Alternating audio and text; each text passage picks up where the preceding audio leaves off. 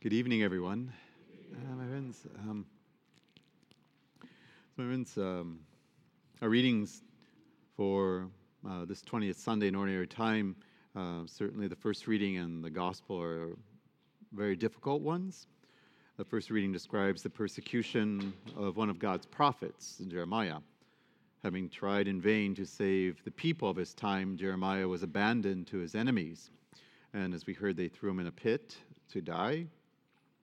The second reading uh, um, exhorts the disciple to persevere in faith uh, in all things, drawing strength from the example of Christ himself and all those who have gone before him. And uh, we are told there is a great cloud of witness. Uh, the gospel hints at the fact that the coming of Christ marks a time of division uh, when people would be called on to declare their loyalties. There would be no gray for them. Either you were for him or you would be against him. His followers will have to make a crucial choice. They will have to choose to be for him or against him. And choosing for him, Jesus said, will divide them from their family and friends. This would prove to be true, particularly in the time right after Christ's death and resurrection.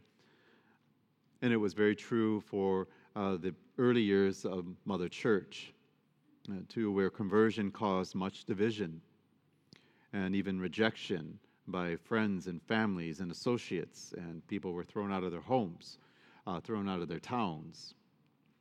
And uh, this choice uh, between Christ and them um, had to be made.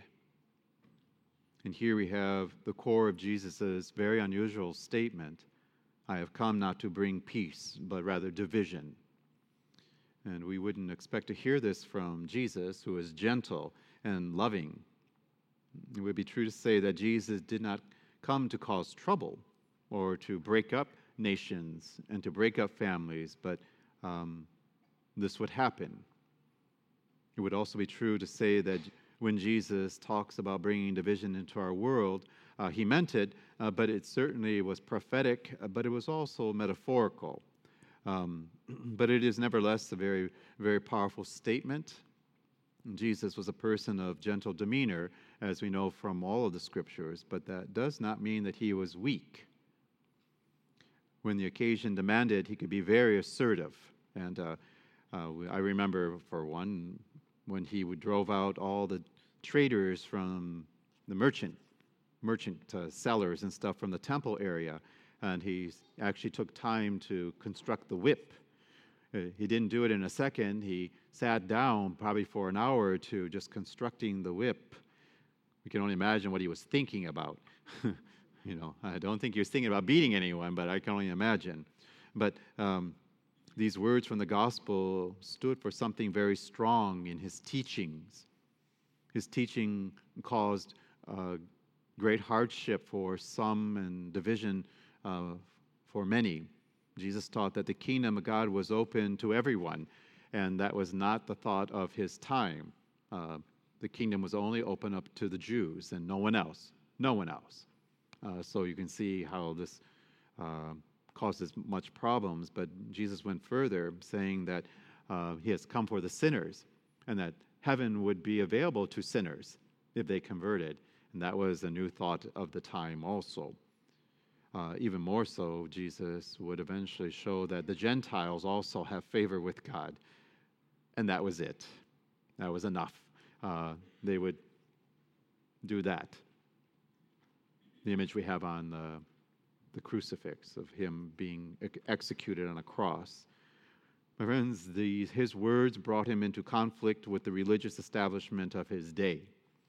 Jesus called the Pharisees hypocrites and uh, blind guides, and in return, uh, the Pharisees and scribes called him a blasphemer, uh, a troublemaker, and uh, they even went further and said he was possessed by the devil, and that he often did things through the power of Satan, which was, that is definitely blaspheme of the Holy Spirit. If Jesus had only spoke flattering words to everyone, just pretty things, he would have made himself very, very, very popular. uh, but he chose to shake up folks because they needed to be shaken.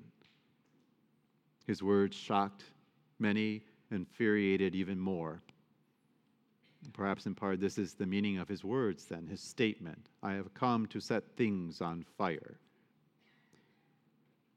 Friends, we, the disciples of Jesus, should not be surprised if the gospel should divide people.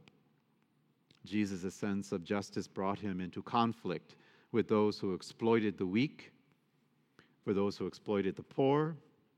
His integrity brought him into conflict with dishonest people, with liars, and with hypocrites. His tolerance brought him into conflict with narrow minded people and bigots of his time. Jesus says he came to kindle a fire upon the earth. In this sense, he is talking about within the human heart. Again, it was metaphorical when he said on the earth, he really meant within the human person, their heart, and that too is powerful. My friends, I think about fire. Fire does many different things. Fire, amongst other things, produces light. And the brighter the light, the darker the shadow that it casts. And my friends, uh, those shadows were uh, focused on false peace and false unity, which are based in Jesus' time, even in ours, on injustices and indifference. And um, the people of his time as well as ours. There are many who tolerate discrimination and inequality of every kind. Sometimes what is accepted as peace and unity is not really those things at all. How abnormal is much of what is considered to be normal. You just have to watch the news. It is surprising what one accepts as normal and acceptable these days. In Jesus' time and in our time, we need someone to shake us out of our apathy and our indifference. Gospel living is not easy, it is not comfortable, and you've heard me say this now eight years with you. Christianity is not for the weak. Christianity is a very tough religion compared to the others. It demands, it demands decisions be made daily. And in this reading, we see it demanded that you choose the Savior. And in Jesus' time, they pitted you against the main large religion of the Jewish tradition. Now, my friends, I don't think anybody in here, I'm scanning quickly to see, uh, desires or seeks division or to fight all the time or to have strife. And Jesus came to preach the good news of a radical fidelity to the Father. But uh, being faithful to Jesus is how one comes to a true and lasting peace and to have real unity. But I look at the second reading take heart. We are surrounded by a great crowd of witnesses that went before us. So we are to persevere in the running, the race that lies before us, keeping our eyes fixed on Christ uh, let us not grow weary or lose heart then. Um, God is ever faithful. He will rescue us in all things. That comes from Psalm 40. That's not Father Mark's uh, uh, making. But, my friends, uh, we pray for His grace. In uh, our time, uh, specifically in the past couple years, we've seen great division and great strife. certainly on the political level, but We've also seen it within the Christian denominations.